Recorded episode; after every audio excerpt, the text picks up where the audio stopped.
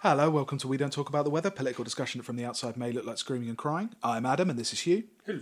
and we're here to talk news and politics. Yeah, day late. Yeah. Even though we were supposed to be back on normal, but not my fault. My cat decided to kill herself. Oh, Um, well, she didn't kill herself. Um, my wife did that. Uh, well, the vet did that. She was old, yeah. uh, it's a, it's a but yeah, she's um, she was very old cat. She was yeah, my daughter's first pet that she named. Yeah. I think it was when she was she could barely talk. Oh, Um, how did she? How did she get named? um, Her name Lily was saying Mouse. meow and nice, and it became meows. Oh, And that's Mouse, so That's adorable. why the cat was Mouse. And she was really lovely and really annoying. yeah, She I was mean, the only basically one a I know third. who could turn a laptop onto airplane mode. On like Holly's laptop, she would always turn it onto airplane mode, just running across it constantly. um, but yeah, she you know, and you've heard her on the pod. Basically, shouting. third third comrade. yeah, she's Uh, always shouting, and it's weird thinking like since starting the pod, Dora the dog died, Yeah, then Charlie, Yeah. Mouse, like all of Lily's childhood pets. yeah. Yeah, it's a bit grim. Oh, So we had that, and then we also had um, my trip into the heart of darkness on the weekend oh yeah. of um, the parents' open day at Oxford for my child. Because my child, I don't know if I've said it on the pod, have I? Mm-hmm. That she's going to Oxford, or am I, that- or am I that guy? Yeah, you're that guy. My child's going to Oxford. I have done that a couple of times with dog walkers, the really annoying middle class ones, when they talk about how well their kids are doing and they really look down on me because I look like a scruffy piece of shit. And it's like, oh yeah, she just got she to Oxford, fine, no big deal. So you're the one who, who advocates the burning of private schools, but sending your child to Oxford. to make it easier for my for children like mine to get in. Um, but yeah, um, it was weird. There's a lot of money in the, in that place. I don't think you realised. Did you know that entrenched privilege has It don't some- come cheap, is what I'm saying. There's some benefits to it if you're on the inside. um, but yeah, so that that's just, so did that, which is good. So yeah, getting closer to the day. Yeah, how long is it now? I don't know. I had it worked out, but um, well, couple of in the next couple of weeks, isn't it? uh, week Sunday. Around. So yeah, yeah. So that's what I've been doing this week, and Monster Hunter, and honking. I'm a goose. Oh, the Untitled Goose Game. Yeah, It's Honk, set honk. Twitter alight. Honk honk. It's very good. Um, but yeah, that's what I've been up to. Nice. What about you? Nothing. Um. Oh yeah. Also, I went down to Labour conference to cheer on my man Tom Watson for fighting off a coup. I definitely did that. Oh no, of course, because they didn't pay me. not implying that you need to be paid to hang around with Tom Watson, but you're not paid money. You're sort of paid in the understanding that you're going to be parachuted into a nice job as a councillor or an easy, like, safe seat as an MP. Like, you know, for your Francis Yeatmans or your fucking Wes Streetings. Well, listen, you don't. You, you might not know this because you're not on Destiny, but uh, he has promised to guide me through the raid if I come down to Brighton and shout shout him on. He'll help you. Yeah, he'll help me get past all the things. There's no way he's good at computer games. He was. I saw the the fucking. He was a tweet. World of Warcraft player, wasn't he? He was uh, No, he's- I saw he was saying that he was playing the gamer MP, He was playing Smash. most oppressed class. He was playing Smash when he found out. Um, I thought he was in a restaurant, wasn't he? Or was, he was in a restaurant playing Smash. I saw that he was playing Smash with his with his son. Um, Ugh. Oh, Smash Brothers, right? Yeah, yeah. sorry. But um, yeah, so he's playing Smash Brothers with his son. And for people who aren't in the know, because the fighting game community can be quite an insular, hard to understand thing, Smash Brothers players are the lowest rung. now, I say this as someone who has played them and found them baffling and horrible. Like the top tier fighting games, like the the gentlemen's fighting games, you've got like your Tekken, your Eunice, Yeah. um, Guilty Gear. You know, If you like, these are the Oxbridge of fighting games, is what you're saying, and you only play those. So But then Smash players, all I'm saying is that it wasn't Smash. It wasn't like Unis players who were told they needed to wash more. It was literally the Smash players like of that I feel like those games you mentioned earlier. They, they, I mean, those tourneys. I, I've I've never no, been to they're one. fine. but, they're, uh, they're, gentle, they're gentlemen and ladies. gentlemen gamers, gentlemen gamers and ladies. gentle lady gamers. Yeah, rather than the horrible troll beasts that play Smash. They, they're bad games. They're bad games for nonces. Um, that don't have good hitboxes. That's all I'm going to say. And it doesn't surprise me that Watto would play that game and probably lose to his child. Speaking of people with uh, hitboxes that are way too large, yeah. uh, Tom Watson. Yeah. um, there was some kerfuffle with him there was a motion before the Labour conference at the weekend uh, that Jon Lansman brought to remove him from. Jon Lansman did bring it. The NEC. Uh, the it. NEC brought it. Yes, that's been a fun thing that people have been doing. Like, yeah, it's nice the implication that there's a shadowy rich Jew controlling the NEC. it's a good fit. It's a good thing. It's a safe. And I, I you know, I'm, I'm, yeah, it's a, it's a fine thing to do. This was to abolish the position of deputy leader of the Labour Party and is really the most kind of nakedly like I don't want to say factional because I sound like them, but it was a way of getting Tom Watson out of the deputy leadership and uh, stop him wrecking. Stop well, he him. refuses to have a vote on like continually. He refuses to have another election. Yeah, on deputy leader because well, I mean, there's no. Um, that was the interesting thing of like after this attempt was made. Yeah he came out and said, "Well, if the members want to get rid of me, then they can." And it's yeah. like there's no mechanism for that. Deputy yeah. leader is a ceremonial position. Yeah, and it would it would be up to him. Yeah. So no, um, but they did get rid of Labour students, so you know. Yeah, that's uh, that's interesting. The um, thing that managed to put off my daughter from politics. oh quickly. yeah, she had first-hand experience of the oh. was it National Organisation of Labour Students, like Labour Students for yeah, they were just horrible. Yeah, um, and it's like you know there was a weird roller coaster of emotions around the Tom Watson thing. At first, it was like, ah, yes, finally, he's of literally, he's of negative use. He's not even of no use, he's of mm-hmm. negative use. He's taken every opportunity to completely undermine everything that anybody in Labour tries to do yep. that moves things on. He's taken the most Brexit, like Remainy positions, not because I feel like he's that uh, even dedicated to becoming the leader of Remain, because if he wanted to do that, he probably could, and yeah. I don't think anyone would have a problem with that. He just does it to keep the conversation embedded and and and mud like uh, stuck in this uh, position where oh, Labour's Brexit position is confusing, mm. and uh, Tories are a hard Brexit, and uh, Lib Dems ultra Remain. We need to come together, and yet we need to do that by splitting apart. And it, it just nonsense, just nonsense, uh, just a nonsense merchant. Um, and then there was that rollercoaster of emotions where it's like I think it was Corbyn intervened to take the vote, yeah, to make to, to basically make say the vote's not going to happen. Yeah. Um, but the interesting thing I was thinking like, like it, it, got very kind of demoralizing. Like the the maybe the tw- twelve hours, maybe twenty four hours. It was really afterwards. Like, it was like, how got, the fuck do we get rid of anybody? I was excited because I hate him, and it would have been good for him to just be gone. Hmm. Not like he'd be. That's the way they were talking about. Like he's he'd still be an MP. Yeah. He'd still have all of that shit. It's just he wouldn't have the position. He wouldn't. They wouldn't be able to say deputy leader as if it means something. Yeah. Um, so I was looking forward to that, and then to have Corbyn swoop in to save him, and it's like, why are you doing this? I'm sure he's like, he's not. Whenever you give them anything, it doesn't make them like you more, Corbyn. Surely you've noticed this. Yeah. And what did he do immediately? Like they staged a, a photo op out at um, Brighton Station. He um, when he when he turned up, so it looked like everybody loved him, and it was like that's obviously fake. Um, there was him complaining, saying like, "Oh, I can't even get down." I offered to um, they wouldn't let me phone in because I couldn't get down to Brighton because I'm looking after my kid. And it's like, yeah, I understand childcare, but you know what? Labour Party conference, when you're deputy leader, you had a bit of warning. It mate. is on every year. Yeah, I don't know if he knows this. And also, not to be, not to be a bit like his kid's old enough to be left alone. Um, he or he could have brought him.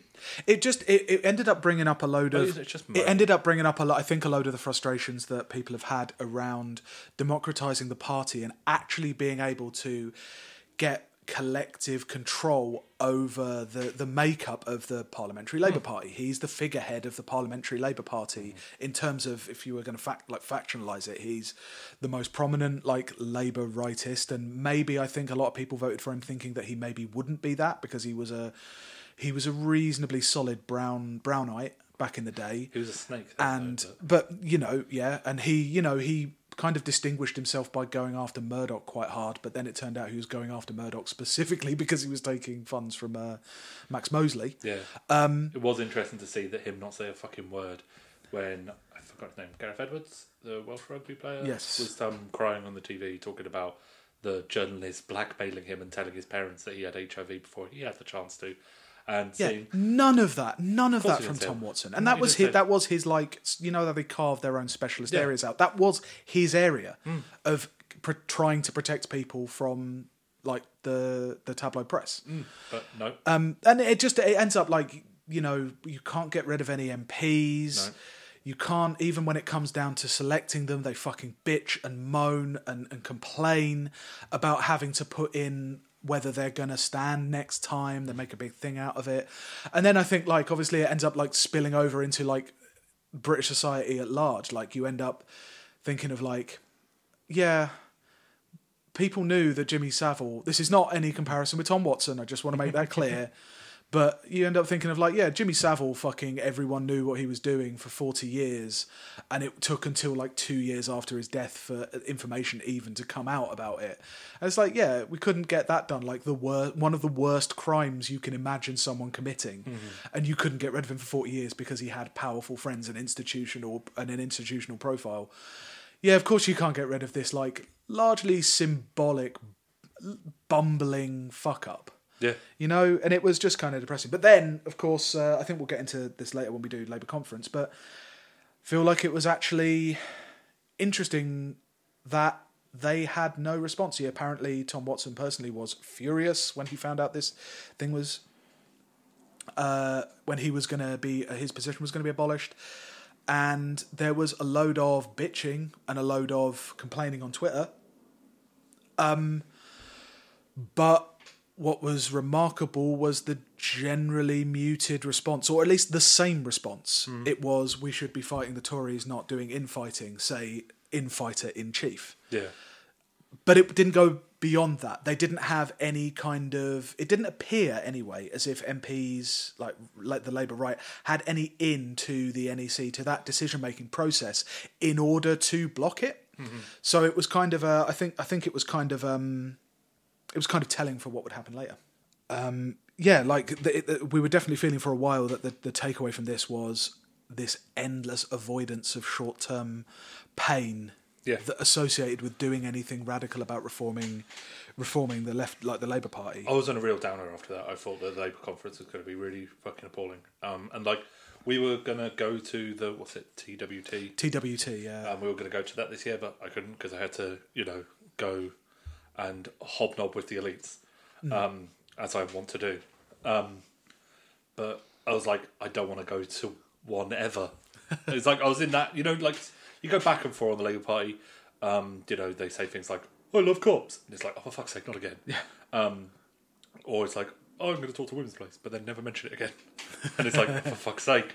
the slow drip drip of demoralization, especially in that long period where this could have been the period where um, I I don't think at all the demoralization within the Labour Party at times has been to do with Brexit. It's been to do with ultimately frustration at not being able to get your hands on anything, Yeah. anything concrete, and not feel like a part of it. Yeah, so like I, I was of the opinion like after the thing happened with Tom Watson, that's like that's it. I'm not going to TWT at the next one. I, like that happens, I just no fuck it.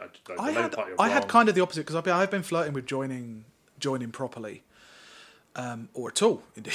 yeah because you're a cop. um, yeah, I was gonna. Uh, I mean, I, my handler told me I have to join the Labour Party. Mm. Um, it's really difficult because I really don't want to, but uh, I mean, he insists. So He insists, and you can't grow the hair long enough to join um, some kind of environmentalist group to lock up someone for the Met. But yeah, it it definitely felt like I actually it, I actually had the opposite impulse of like I, God, I really I want to join just in order to have as much feeling that I did something to get these constant stultifying blockages out of the fucking way. Understandably. They they add nothing to the conversation.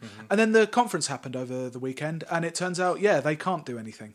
No, That's an interesting thing. Um, right before the election, uh, right before the election, right before the conference, um, the media line was chaos over Brexit, and oh my god, everybody's at each other's And everybody throats, hates Corbyn now. and everybody hates Corbyn in, in fighting, and we all hate this, and it just standard stuff. It, it's water off a duck's back now. Like I, there's, it's exactly the same story every single time. I, I don't, I don't trust any of them to get the mood of the Labour Party more than I do the people who I know, like know on Twitter. You know what I mean? Follow on Twitter and talk to and stuff like that. Um, but yeah, you had one MP who I think it was um, just after the Brexit vote and before a lot of the policies uh, came out. Somebody, uh, a an MP supposedly sent a text message to Philip Schofield. Philip Schofield? Kevin, Kevin Schofield. the one who's um, He sent it to Philip Schofield as well, has- but Philip Schofield said, "I have no idea what to do with this. I'm a breakfast. Is he a breakfast TV presenter? I. I think so. Um, Kevin Schofield is the one that has the best Twitter picture for any journalist ever because you can tell how much of a journalist he is because he's furiously typing Mm-hmm. and he's got a cigar. Holy shit! he's so typing. Probably have made this joke before, but does he have the hat with the little press card in it? no, he does not. Damn it! No, he's It's not a real journalist. No, that's a good point. I should send him that. Um, this text message was We look like a chaotic, scruffy, angry, deluded, and dangerous rabble. We hate success, hard work, intelligence, and wealth. We like mediocrity, laziness, and resp- irresponsibility. We aren't sure what we think about the biggest crisis facing the country since the war. We are chanting, cult like, the name of a leader who has a public approval rating of minus 65. Why would anyone vote Labour? We deserve everything coming to us. Love, Tom. I made that last bit up. Almost sounds like the tagline for this podcast. yeah. Hate, I just, I hate money. We're scruffy. We're lazy. you know what people. love mediocrity. You know I do what- love mediocrity. you know what people really hate? The mediocre. I, a socialist, or even frankly a liberal, I hate mediocrity. And the public hates scruffiness and chaos. That's why Boris Johnson is in the position he's in. I, it's so beautiful. It's like, as a proper. That man typed that all with one finger because he hasn't worked out how to work his Blackberry. Yeah, That he was given. Anymore, do they? He was told, taught by his grand grandchild.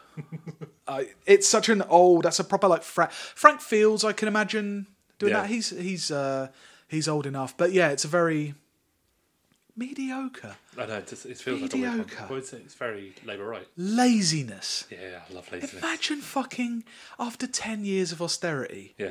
looking at Actually, that reeks of Frank Field. any fucking any fucking worker at all, and going lazy, Mm-hmm. mediocre, irre- irresponsible. Especially when you're an MP. That's like that's like not even like disgusting for a Labour MP. That's just pretty disgusting for a human being. yeah. Yeah. Gross. There's, um, I did see Ian Austin hanging around outside. Oh, Did you yeah, maybe, yeah. There was that great pic. There was um because before Ian Austin did his terrible um like his I don't even know what it is like a group. Oh, Um, it's like a, a group a group or think tank called mainstream. You definitely are part of the mainstream if you have to put it in your name. But um, I'm founding a new party. It's called Mainstream Labour. there was um pictures of the him. most popular Labour. There were pictures of him hanging around outside the conference trying to hide while he was waiting for the van to turn up, and it's just like oh. Ian Austin. What was he doing? What was he? Well, that was the mainstream thing. He hadn't turned up outside conference. with Oh, his it was big- like a It was, on, it was on a fringe big. thing. No, no, just turned up outside to like try and get attention. With a, well, it shows how badly it went because you didn't Oh, see it. Um, man. I didn't. I he saw the had- picture, but he I had a lorry with um, mainstream written on the side of it, and he was giving speeches about the extremism in the Labour Party, citing this this poll of Labour Party members that was in the Sun, which said things like the Labour, Labour Party members don't want the Queen. Labour Party members think that you know imperialism has something to do with terrorism. Labour Party members think that the British had something to do with the Troubles. No. You know, things like that. It's like this is disgusting. This should not be allowed. Um, but he turned up before the lorry turned up, so there was a lovely picture of him just sort of hiding, like you know, like um, when me and you smoke rollies, and we'd be waiting for usually a Wetherspoons to open up, and so we'd find somewhere, usually in like whatever shitty Midlands town you were living in, and we'd find somewhere just out of the wind enough Yeah. to sort of curl a bit and smoke. Any tiny bit of shade. Yeah, um, he looked like that. Amazing. Amazing who will turn up to these Labour events. So then the kind of uh, conference kicked off in earnest. Um, the the Brexit vote happened, and there was a load of policies came out, and suddenly you started feeling like a bit. I mean, like natural caution, obviously.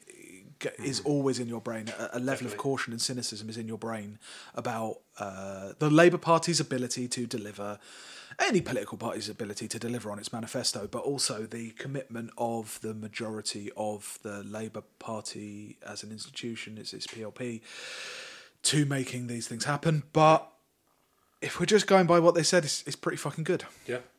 Um, I'll just I'll run down a, a few things. Um,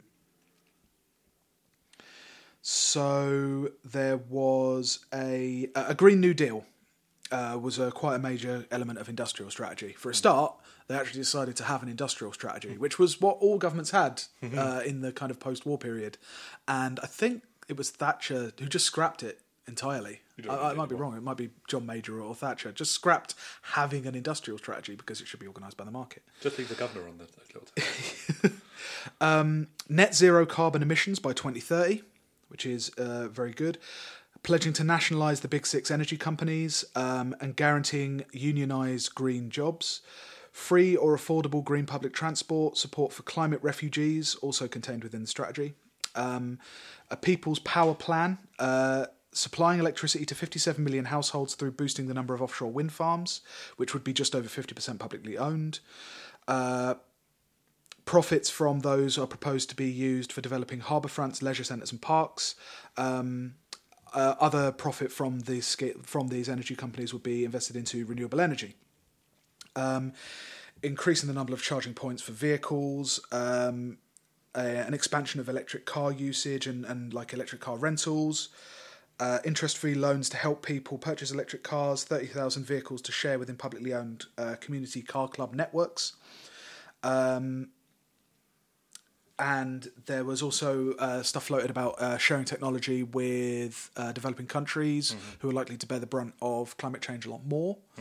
Um, which was uh, yeah, it was really really interesting and like I think the the zero net carbon emissions by 2030 is I mean at the minute the government's committed to 2050 and has absolutely I'm sorry like carbon emissions have reduced quite a bit Yeah. in the last I think 10 years or so because people have gone for cars. um, because they've basically stopped burning coal and they've uh, put it into uh, other like gas-fired power stations and things like that. But the Tories have no intention No. of of adhering to this 2050, and even that 2050 is serious damage being done to the entire though, world. The thing is, when the Tories set a date for something that they're doing, if even when they say within four years, they don't mean it. Like when they would sit with a deficit, the deficit will come down in the next four years. They had no intention of it ever No. coming down in four years. So when a Tory says by 2050, that means fuck all.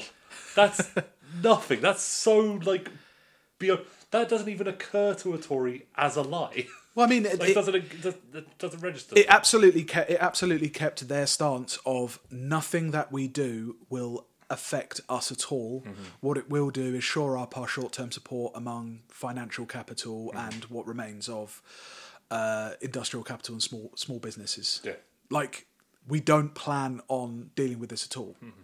and it's you know it's not something that government that those kinds of governments are are able to deal with. Like it's going to require a lot more state intervention. It's going to require a lot more actually doing things, um, and a plan. It's a building a new world. Yeah. it literally is building a new world. Which uh, this is, you know, it's really promising. Yeah.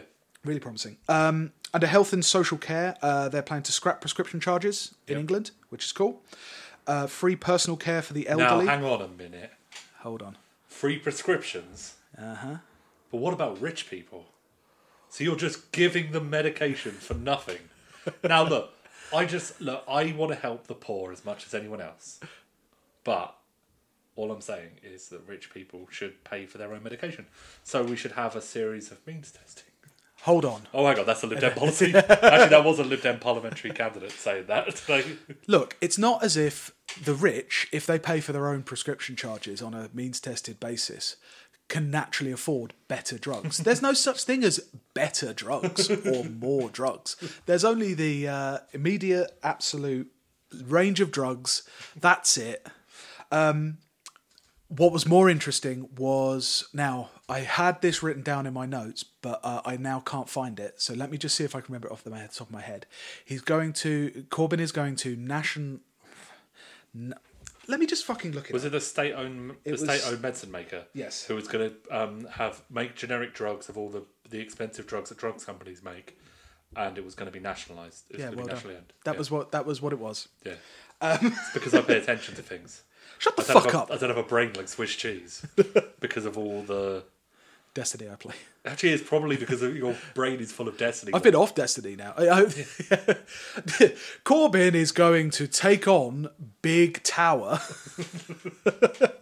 But yeah, that's that's effectively um, um, yeah, generic um, generic uh, versions yeah, of the expensive drugs that um, companies don't want to sell you. yeah, And it's a really easy one because what's a drugs company going to do yeah. if you just take it off them? yeah uh, make it available at cost. And yeah that's that's fucking cool. It's not just like the making the prescriptions free is kind of that's cool but it's a market expensive. it's it's a market it, it's not just that it's expensive it's using the logic that has gone on before. It's using market based logic.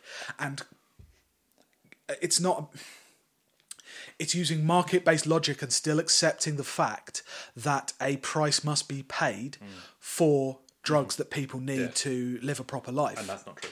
which which is the thing that should be being undermined and by yeah, There's by, a thing that I hope they do with it because I, I didn't, I haven't looked massively into it because I've been distracted. But um, there's a couple of drugs that it's not in the it's not in the company's best interest to bother making them. Yeah. There's like there's drugs that only there's that only affect a couple of illnesses. Yeah. Which is one of the reasons why they're so expensive. Which is why it's, it will be good for this kind of thing to make them yeah.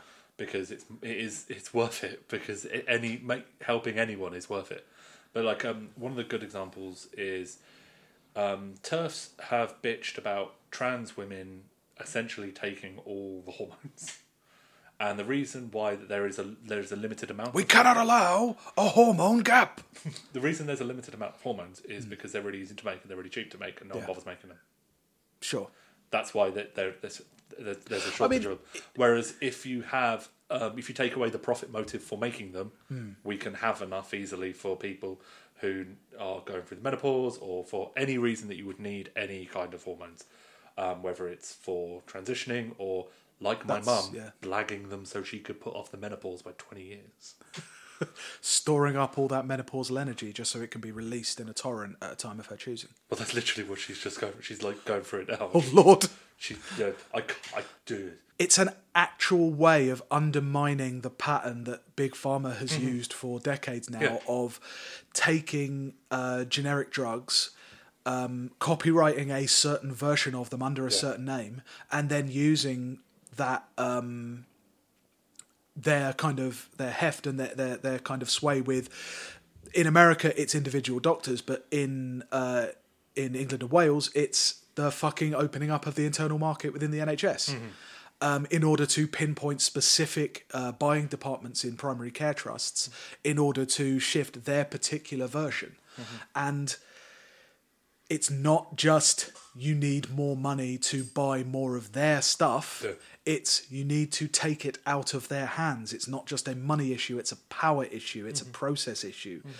It's gorgeous. I fucking love it. how liberals looking at Brexit and like the idea of drug shortages and their first assumption isn't these drugs should never there should never be shortages of these because we should always you know there should just be them making them mm. is beyond me rather than the well no we need to you know obviously have to buy them from whichever company is based in Because whatever happens, it's so internalized to them. Mm-hmm. The profit motive is mm-hmm. the underlying everything else can go. Mm-hmm. Every other facet of providing any service in this society could go as long as the profit motive stays. It is the unstated underlying assumption of every single human activity in existence in mm. reality right now.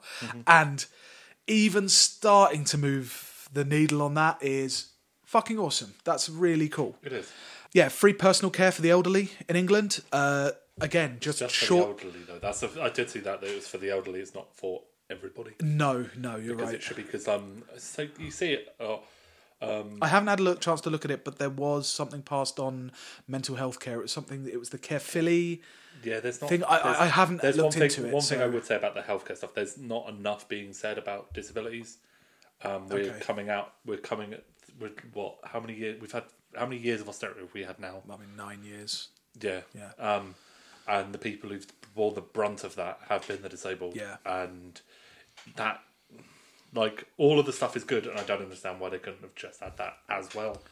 Yeah, there was a. I, yeah, you're right. I didn't actually see anything on specific disability um, provision and, and, and welfare and services. Maybe things it'll like come that. back, but there's I- a part of me that do you that I they mean, just may- forgot Maybe, yeah, because that's the horrible thing. yeah, yeah. I mean, It's grim. Yeah. Um, so uh, yeah, social care. They've uh, pledged to halve the use of food banks uh, in the first year, within their first year in government, end the need for food banks within three years. Again, more specifically and more more widely, both actually. Um, they will put in a Fair Food Act to end hunger in the UK, uh, creating a national food commission to monitor food insecurity, as well as launch an access to food fund to help the 50 most food deprived areas in the country. Um, that would enshrine a right to food in law, which ultimately sounds kind of um, uh, non-specific, but of like if it were to operate under the current um, like method of of gaining access to to welfare and government action on things, it would mean that you wouldn't. I would assume it would take some role in discussions around uh, like debt, personal household debt. So at the moment, uh, personal debt, you I think you have to put like um, uh, you have to rank your debts Yeah. And they can set a certain amount that you pay back. But the, the two important things that you pay are uh, your rent and your council tax. Yeah. But if They are the being- priority debts. being- But I assume it would come into play in those kind of situations when you're applying for things like housing benefit and, and things like that. But again, you know, it's uh, it's it's it's a good thing to to focus on that. Um, something that was just passed today, which was really really cool. Um, the Labour campaign for freedom of movement Mm-hmm. proposed a, a slate of uh, proposals for the manifesto, and they were all accepted. unanimously as well. Yeah, this would uh, so it was oppose the current Tory immigration legislation and any curbing of rights, campaign for free movement, equality, and rights for migrants. Uh, that would include voting rights for non-EU citizens, which is pretty cool. Uh, reject any immigration system based on income, migrants' utility to business, and uh, caps or targets. Amazing. Which is yeah, again, don't try and justify this shit. It will never, it never ever works. You're not right wing enough for the the right, rightists, mm-hmm. and you actively punish people like vulnerable people. Mm-hmm. You know, uh, closing all detention centres. Again, this is the kind of It's a, thing it's a really it's- good thing, and the thing is, it's an and this is excellent- where- excellent where- policy, This is just me, like my distrust of the Labour Party. Mm. I'll believe that one when it I happens. it. Yeah. yeah, you will not know it happens until it happens. But it's not um, supporting the principle that there shouldn't be any detention Exactly. centres. It is Yeah. these detention centres Yeah. should be closed. yeah. Right. Um, ensure the unconditional right to family reunion, which Mm-hmm. is excellent. Uh, maintain and extend free movement rights. End no recourse to public funds policies. That's, stuff good. that bars migrants from like uh, Legal aid. claiming legal aid. Yeah, claiming um, various benefits, Mm. which is awesome. Scrap all hostile environment measures, u- use of landlords and public service providers as border guards, and restrictions on migrants' NHS ac- access. Um, like my mum, uh, I- she never really tells me how she votes, but I'm pretty sure she votes Tory. Um, she's a nurse, and the one thing that I remember in the last few years is that they've started to ask her to report pe- on people's immigration status and ask for papers, and she point blank refused to do it. Um, it's fucking unbelievable how that stuff has snuck around, snuck snuck in. To be fair, I know a bunch of right wing nurses who, while simultaneously agreeing to get rid of every single foreigner, would not do that because Yeah. they will not do any more paperwork. But it's interesting because it's the But kind it's of thing. that- It has been around for a number of years, and Yeah. you feel that it's the kind of thing that you would wait for a generation of like um, public employees Mm-hmm. to go away, the ones that who are opposed to this, and you just get everybody like a new intake of, Just say of this is the way it's done. thing is like this is what you do Mm-hmm. and then it would it would kind of get in by attrition but yeah that's a an, again an excellent uh, excellent policy to adopt Mm-hmm. so the two main ones that I wanted the two main policies I wanted to talk about Mm-hmm. mainly because they're the funniest uh, the reaction to them has been the funniest anyway um, the first one is private schools. Labour are making moves to reduce the uh, influence and privilege of private schools You mean within a- the a education Pol sector. Potian war? What I'm saying is they're looking at all the private schools where the head teachers wear glasses, and they are going to be sent to the country, unless they're already in the country, and then they are going to be sent to the inner city. It's, Yeah, they're going to abolish uh, charitable status for private schools. Too right. Um, they are going to um, redistribute their endowments, investments, and properties to the state sector, Mm-hmm. and quite importantly, limit the proportion of private school students um, admitted to universities in line with their um, proportion in the general Mm-hmm. So population. 7%. So around seven percent of private they, school. are they also students. they're also getting rid of um, the eleven plus, which is a different thing, but they're getting rid of the eleven plus, which is getting good. rid of the eleven plus and getting rid of Ofsted yeah.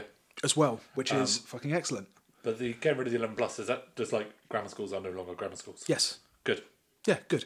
Yeah. There's there's literally no need for anything other than a comprehensive education system We've that's said it fucking before. good. We said it before in here. Like it genuinely. We, we uh, were you confused when you went to when you left Medway and people didn't have like five grammar schools within their Yeah, area because that, that I was genuinely shocked when that happened Yeah. to me. When it's like, what do you mean you don't have grammar schools everywhere? yeah.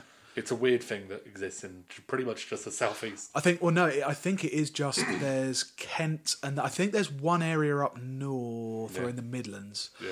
that still had selection based on the 11 plus, like formally for for like the divide between grammar schools and, and comprehensives. Um, yeah, there's it's fostering that universalist attitude whereby you don't think that you're automatically better and you can't buy your way into certain kinds of privilege that then doesn't entrench itself further down the line. Like Don't tell eleven-year-olds they're better than the other eleven-year-olds. it's really simple. That's Yeah. a good thing. Yeah. Um, and the private school thing, there's little things. To be fair, there's an awful lot of private schools that will fucking crumble as soon as they take away their charitable schools, their charitable status. There's, I just the response to it was just so amazing. Look, I was in the offices of the Times, and I asked them for a show of hands of how many people went to private school, and ninety percent of them put their hands up. That means that ninety percent of people went to private school. It's amazing how many people from solid working class backgrounds went to private school Yeah. that also have some kind of media pulpit. It's um, it's remarkable. Schrodinger's hack. so many journalists in, insisting that they got no privilege from going to Merchant Taylor or whatever. it's amazing. It's like basically, it seems like a lot of their parents were ripped off. it's a, the underlying thing among a lot of the responses as well is, um, excuse me. We should be bringing state schools Oh. up to private standards. Can you imagine the standard of a private school person, a person who paid to get better tutor tutoring and tuition in the subjects that everyone else was doing? Can you imagine a person who paying that not being in charge? Can you imagine any human or, or, or cultural, political, intellectual achievement that was not done throughout human history by someone who paid £30,000 a year to go to a different building to keep away from the bad kids? The um, the response of quoting a very British coup and saying uh, the very British coup where it's like, "Oh, you're going to abolish first class carriages." No, I'm going to abolish second class. And James O'Brien was using that to defend private schools. They're like, they shouldn't be abolishing first class education. They should be abolishing the second class education. And they should just be raising Someone it. has a very blinkered view of what private schools are for. Yeah. Um, but it's what'll happen with like the acceptance into universities because they are not in line with um, like the top universities are not in line with how many of them actually you know they're not at the seven percent thing yet. I think this year. Do you think be- private schools maybe teach to get kids into university like over and above, like they because they have a lot of money, they kind of intend to teach? It's even down to things like when you've when you've got a class that's that small, you can have a kid who's confident in how they talk. Yeah, and so they can do the interviews. They're not freaked out by sitting in a room with three lecturers looking at them for the first. That you know, when if that's the first time experiencing it, how on earth do you get through that without having a nervous breakdown? Do you think maybe that you know the acculturation of it being expected to go to university as opposed to being in a school where, you, where maybe three people out of the class go to university It's not like that maybe schools now. changes the. Uh, It's not like that in most schools now, though. To No. be fair, but um, but but um, you know what I mean. yeah, I do. Like, when the, the idea that you know you're going to this place, Yes, we will train you to go to a place. and also a lot of them have connections to specific colleges. yeah, yeah. Um, but so like I know Oxford and Cambridge now they've got a lot more. I think it's like thirty or forty percent state school. Really? Um, Okay. I know Lily's. Oh, what? Sorry, state school. Yeah, that they have. uh, So- No, no, yeah, something like that. 30 40 percent state. So you're school. saying, sorry, I I don't really pay attention to much to education because I don't have kids, and it makes me think of school for some reason. Looking at education makes me think of school, which I don't like. Um, are you serious? Yeah, I think it's something like that. It's like seventy percent private school people go pretty to much, Oxbridge. Pretty much.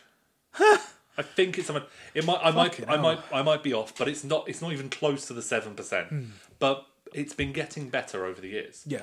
Um, Lily's College is ninety five percent state school, and I think that might be one of the workarounds they're doing. Is like they have like Lily's College to then sort of offset Trinity. Oh, it offsets it's the all other kings. ones. Yeah, it's all the five rich. It's just the five richest kings of Europe. Yeah, but what you've ended up happening because of that, Hmm. um, you have things like Lily's sixth form college. A lot of her friends um, had just come from public school, Yeah. so they're in public school up to the sixteen. Then they're pulled out of public school to go to the what was at that point one of the top um, state-owned colleges in London, and they easily get in because. Yeah. they've been trained to get into these things, Hmm.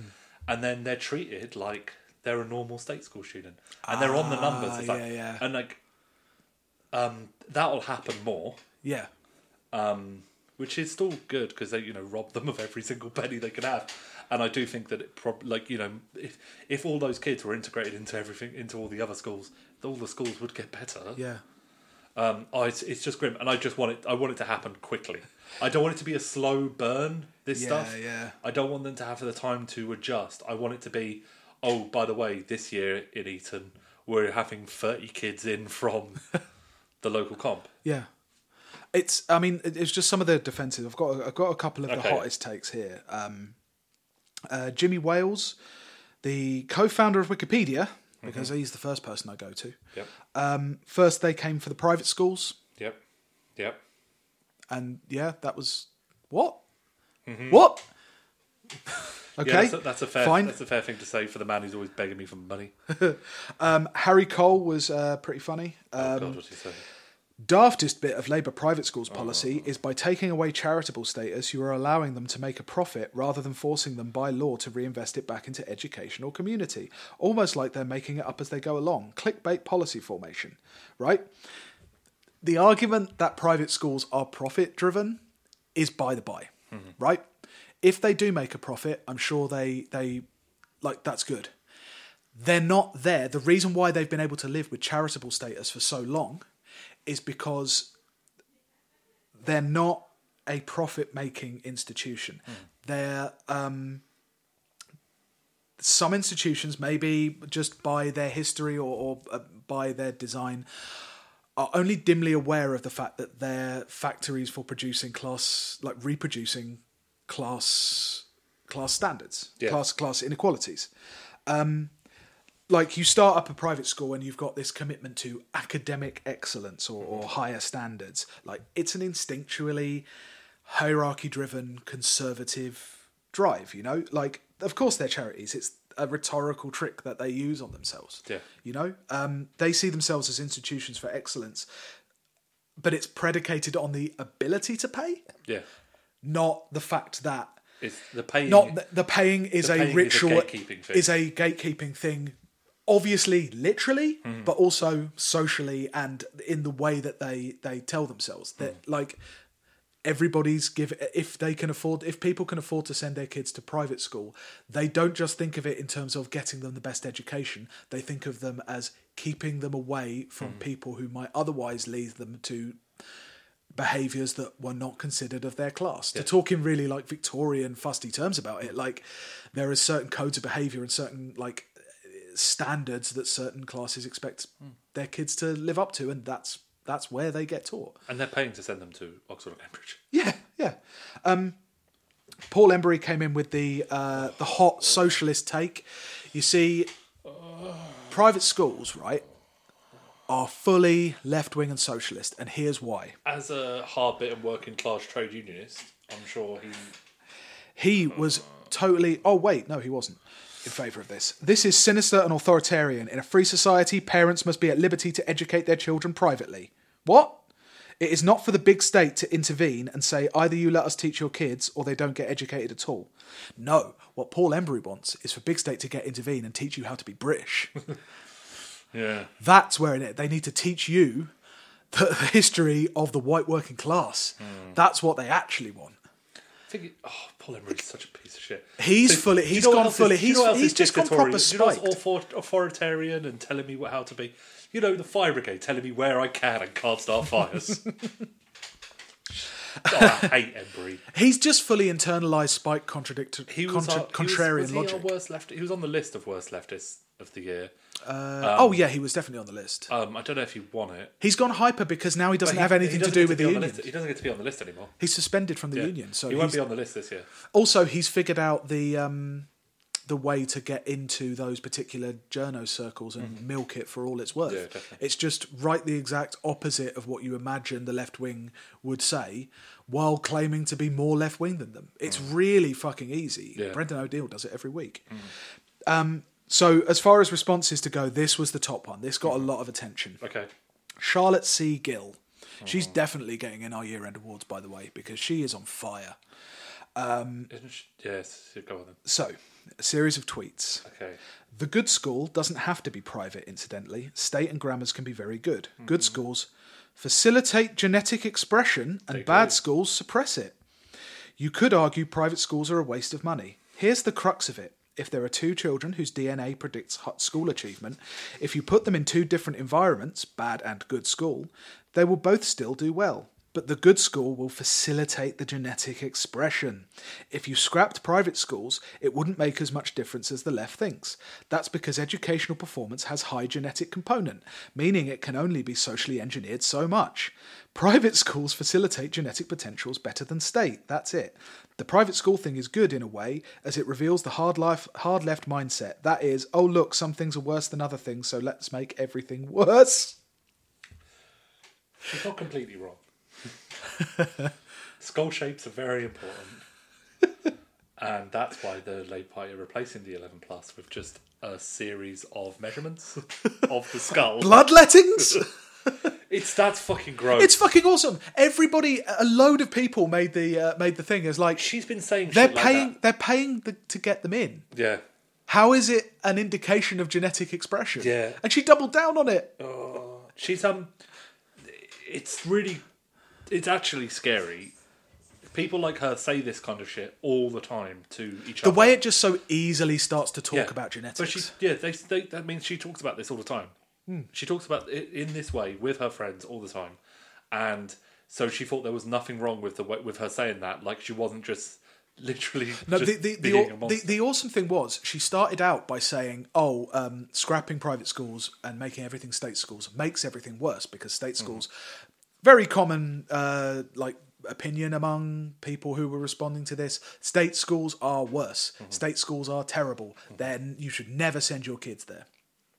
Um, she started with that and then said private schools facilitate gen- genetic expression or whatever it was. Like if you've got the good they flood them with gamma rays. if you've got the good blood magic, Yeah, you will get into the school, and then that will facilitate it. Whereas if you have good genetic genetic potential and you go to a state school, it won't uh, express it. And she, by the end, because she insisted on genetics being the determinant of like intelligence or whatever, she had talked her, her way around and saying, no, actually, paying to get into a good school actually stifles good genetics because it's not like having money is is not determined by genetics. So she talked her way around. Is like, no, yeah, actually, we should have a comprehensive because if it comes to a toss up between protecting class privilege and protecting genetic privilege, she will go for genetic. That's fine. It's so awesome. Where does she work? Uh, she is. The, oh, she's freelance now, but she's a Telegraph. Uh, Again, hard right uh, Telegraph. She does a lot of things about dating, which we'll probably cover, I'm sure, in some future episode. Yeah. Um, the other big policy that really was really interesting was uh, John McDonnell announcing that Labour would be trying to move to a 32-hour working week, which is pretty cool. Yep. Um, he announced they would try and reduce the average working week to 32 hours without a loss in, uh, of earnings within a decade.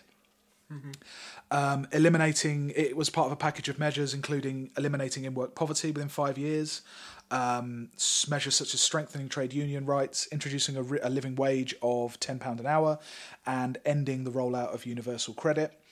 And they will set up a working time commission with the power to recommend to government uh, increasing statutory leave entitlements as quickly as possible without increasing unemployment, which is all good Yep.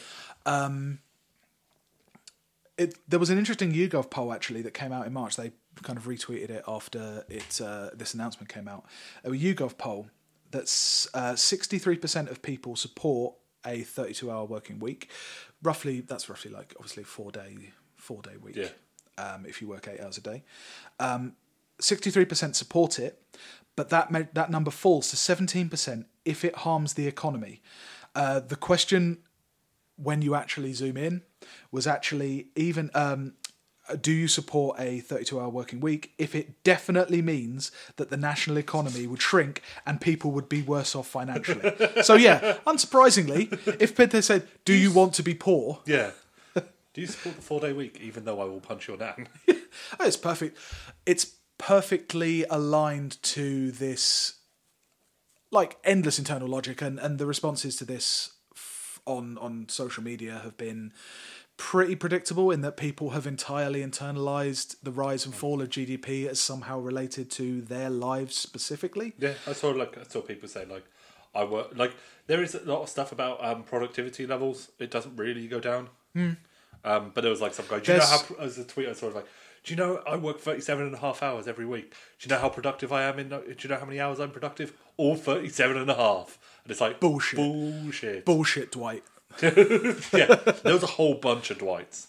That was amazing. Was like Guido um, Guido Fawkes tweeted specifically about this policy, saying McDonald's McDonald promises 32 hour working week for same pay. Magic in jobs that have outputs that can be done more efficiently.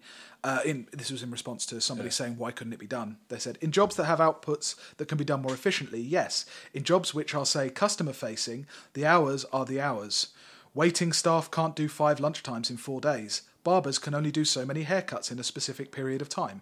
Why did he go to the waiting staff and oh yeah, it's Paul Staines, isn't it? The two things I think of him are haircuts and fancy restaurants.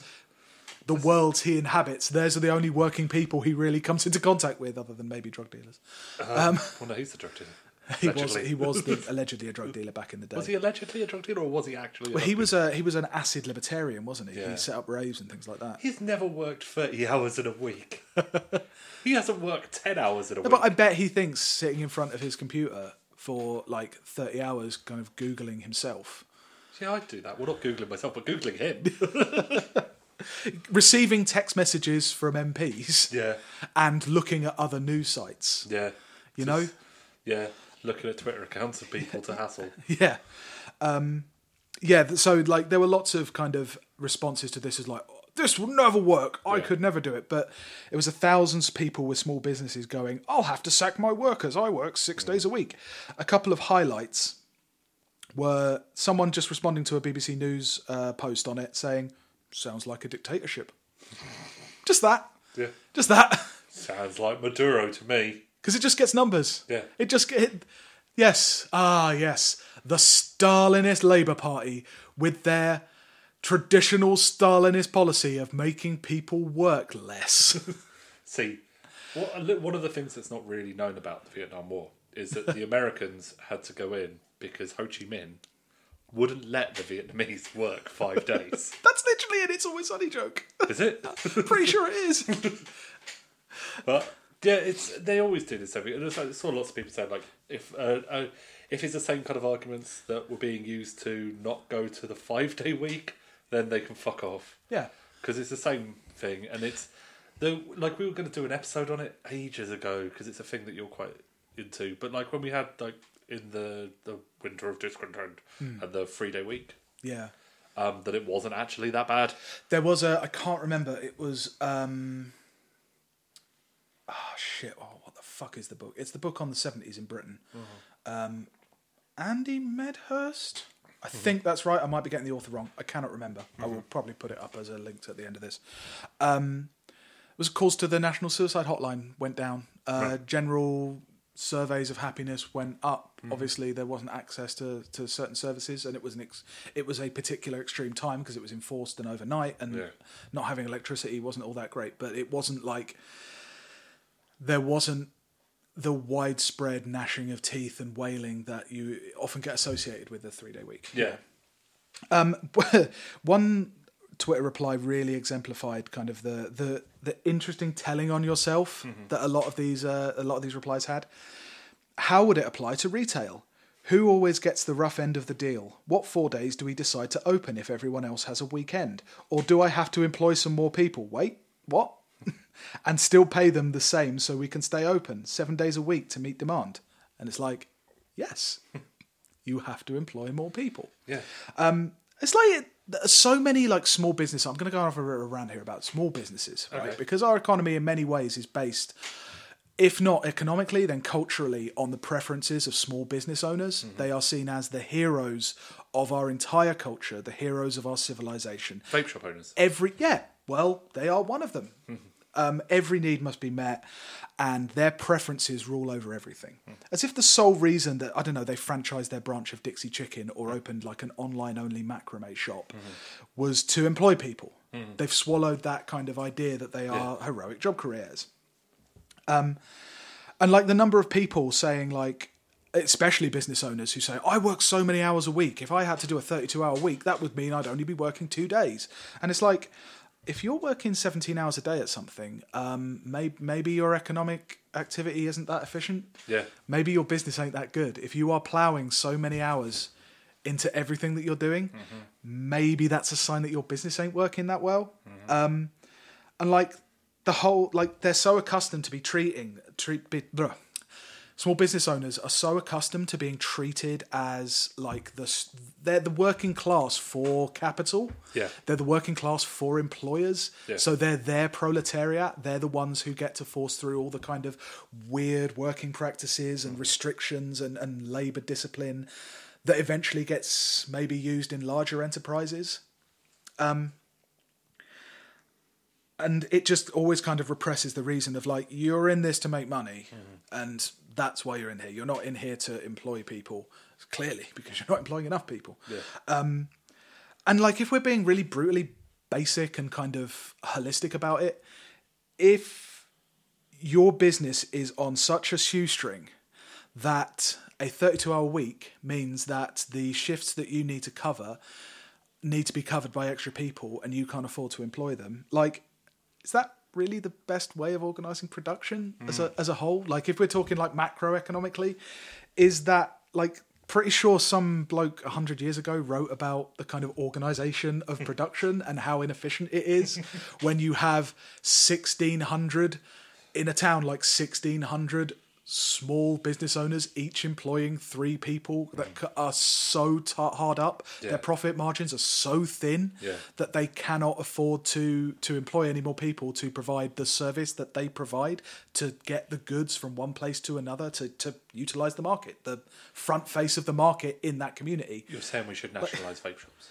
i'm saying all vape shops them. should always be always be nationalized They're very important um yeah like this 32 hour work week has been um trial i think it's been trialed in like germany and, and other places like that um i know sweden had a number of different um uh, trials of it. I think particularly in Gothenburg, they tried a, a four day work week for, for a while. Um, and like it's an interesting people make arguments about like productivity and things like that and there is some evidence that shorter work weeks enhance productivity britain particularly at the moment uh, but throughout history has had a dismal productivity level which is like work outputted in an average hour is how they calculate it. Um, and like numerous governments and numerous kind of waves of generations have tried to solve this british productivity problem. And they always treat it as if it's this neutral problem, but it always comes down to the class dynamics of British society, and so it is always work longer hours. Yeah. Put in more hours to put out more stuff. Now Yeah. that doesn't necessarily aggre- uh, address the amount of work people put in per hour. No. Like as if the more you know, like the more output you're making is based on the amount of hours you're working, and not like I don't know, goofing off. Finishing Final Fantasy VIII or Final Fantasy XIV, the two the two other ways of spending your time when you're not working. 14 on mine. and yeah, like it is complicated, but like, yeah, the blame for pro- this productivity always, always Yeah. falls upon workers as part of like larger uh, labor discipline uh, uh, issues.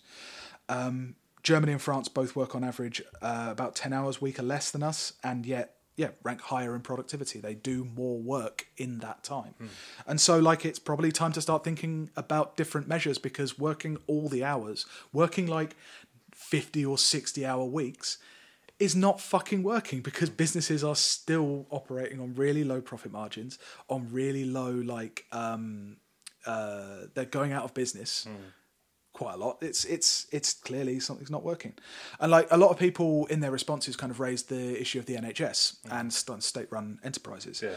and like saying, "How the NHS supposed to double up on staff?" And it's like, well, yeah, good. Yeah. And it's like, yeah, they will need to there will need to be a serious, serious attempt to actually induce people to train to work in the NHS if you're going to more bursaries, more training, uh, more uh, uh, inducements to train to be a nurse or Yeah. be a doctor.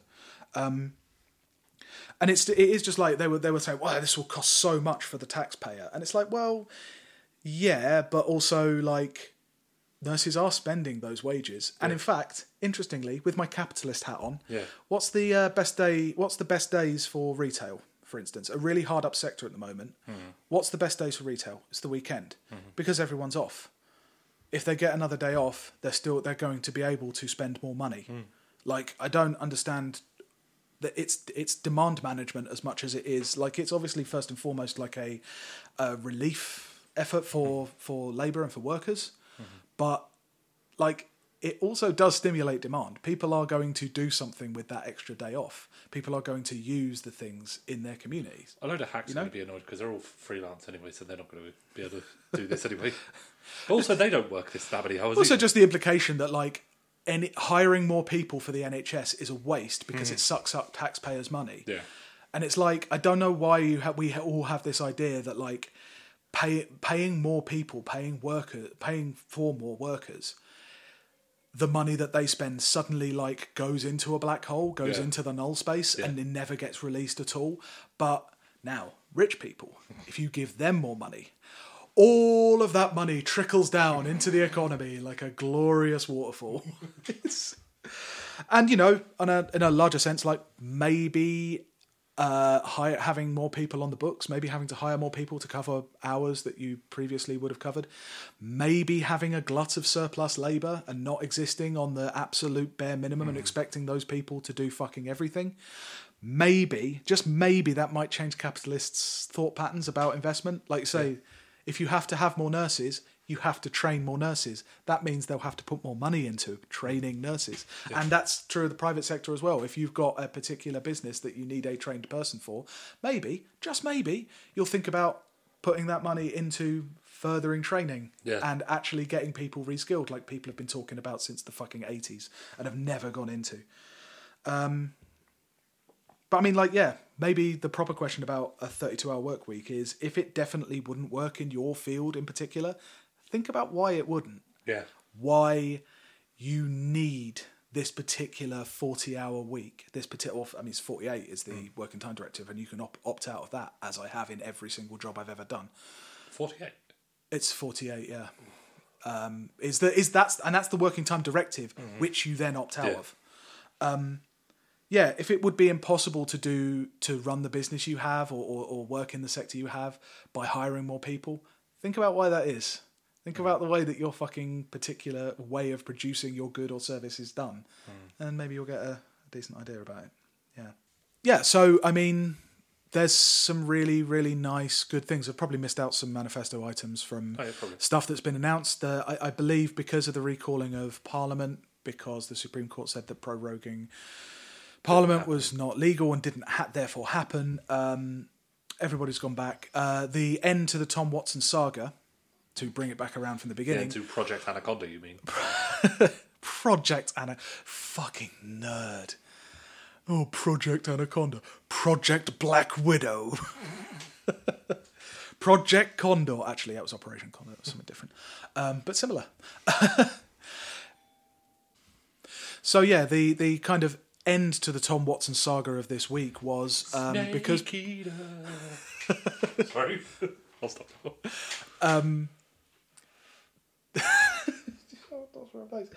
The end to the Tom Watson saga was Snake Eater. Sorry, I'm just really pleased that you called it Project Anaconda. Da, da, da, da, da, da. Yeah, is that his speech that was supposed to be um, were Tuesday night yeah, was bumped in favour of Corbyn's, and then he didn't make a speech. yeah. he got cancelled. So he just goes back to doing it in front of the mirror. Suck it. do it in front of the mirror. Like he's got a mirror which he does his angry speeches at. And Yeah. in the corner, he just has a picture of Helen Lewis. Which uh, I mean, it leads it leads us to believe like because obviously he was gonna there was gonna be some question of okay, so what's he gonna go with? Is he going to be really angry at Corbyn or do some kind of fake call for unity? Yeah, We'll never know. We'll Hmm. never know what Tom Watson will do. Whether he'll do the same thing he's done twenty five times before. It's gone now. His poor speech, like tears in rain.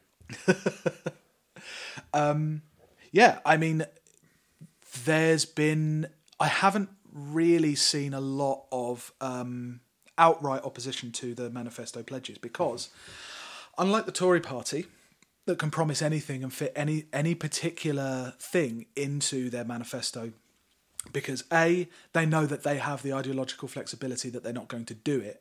They rely on a kind of an elite cadre or declining elite cadre of people to re-elect them in their safe seats every single time um, and B, that they know that they can fudge it perhaps ideologically anyway, slightly more than Labour MPs who are at least on paper committed to the kind of things that Labour want to do Yeah. in this manifesto. Um, the interesting thing is that it appears that the right, for what it's worth, has not been able to bring any pressure to bear, as they did last year, to change or or um, mollify any of these policies before they became um, before they got approved by the conference. Yeah. After the conference, that's where the difficulty comes in. There's still a load of right wingers in the PLP who are going to shave the edges off this. I mean, there was already some reports from um, like about private schools, about uh, various ministers saying, "Oh, they're not quite sure what they mean. It's not going to be a priority." Um, you know, there will be the standard Jess Phillips speech of, "I have spent the last thirty-six hours Babs. talking to my Babs, talking to my constituents, Babs. dealing with disability benefits, Babs. Uh, talking to school children Babs. about knives." Babs. and people just trying to get along, and I don't know what any of this means. That's her standard speech. I've worked out her pattern now, uh, her standard tweet. Yeah. I don't know what any of this means. Snide factional comment. yeah. Um. she already did the. I don't care. I'm voting for Remain anyway. Yeah. Um, and there's lots of, you know, um, uh, Margaret Greenwood, the Shadow Work and Pension Secretary, when she was uh, asked about the universal credit um, thing, assumed it was stopping the rollout rather than abolishing it, it entirely. Um, there will be lots of these kinds of fudges and things like that, but I'm kind of positive that they've come out so strongly for freedom of movement, particularly, which was an area that the Labour right had a lot of influence over, um, had a lot of influence over the rhetoric. Um, and mainly putting this out there actually provides a choice in the context of what's happening with Brexit, with this, I think Richard Seymour's called it like apocalyptic nationalism. The Brexit side doesn't have any other option than absolute Gotterdammerung, mm-hmm. like apocalypse mm-hmm. for Brexit. That is their idea of a. It was. It has been for a while, but their rhetoric has gotten increasingly kind of catastrophic and Yeah. and thing. You know, they believe that Brexit is the apocalypse that will bring the good times and the release of energy that's needed to reinvent Britain. Um, to counter that, you actually need to be different. Yeah. There is no hedging around this stuff now. There is no hedging around um, like actual matters of morality and not pointless matters of protocol and trade treaties. Um, it's the right foot to start off on, even if even if they don't like the British parliamentary system's fucking weird. The constituency system, the MP system, is fucking weird and stretched to its absolute limits. Um, At the moment. maybe people will decide that Brexit is super important to them and that the Labour Party have betrayed it and whatever. But um, there's literally no other thing that the uh, that the Labour Party can do in this situation because people are, are people that are convinced of that are not going to be convinced any other way. No. Um, the best thing they can do is put something forward that actually helps people and actually starts to move the conversation away because the the good thing about them being kind of the official leader of the opposition and not being outside the party and not being say a, a pressure group outside the party that's not to demean you know people outside the party we are um, but the media actually has to look at these things and I know that they'll ask the two BBC questions, which is what do other people in your party think of it, and how are you going to afford it? Those are the only two even When questions. they're told how it's going to be afforded, they'll just say magic money. They'll say it's not. But again, that's fine because they will have to defend this. And I don't know, the Labour right is going to do what it can. It has a certain num- institutional number, but I think with definitely with the Tom Watson affair and, and coming out with this pretty radical manifesto, um, they're on the best footing possible to actually place the Labour right in the position of saying, what would you do? Yeah. If Corbyn wasn't there, if this manifesto wasn't there, what what have you got? What have you put? Measure it up against each other rather than. You this can't like just say war with Iran. Yeah, that's us. Yep. Uh, so that's us for this week. You can subscribe to us on iTunes. You can follow us at WDTATW underscore podcast. You can follow me at BM Bergamo, follow Hugh at Tanner Smashing, and we'll see you next week. Bye. I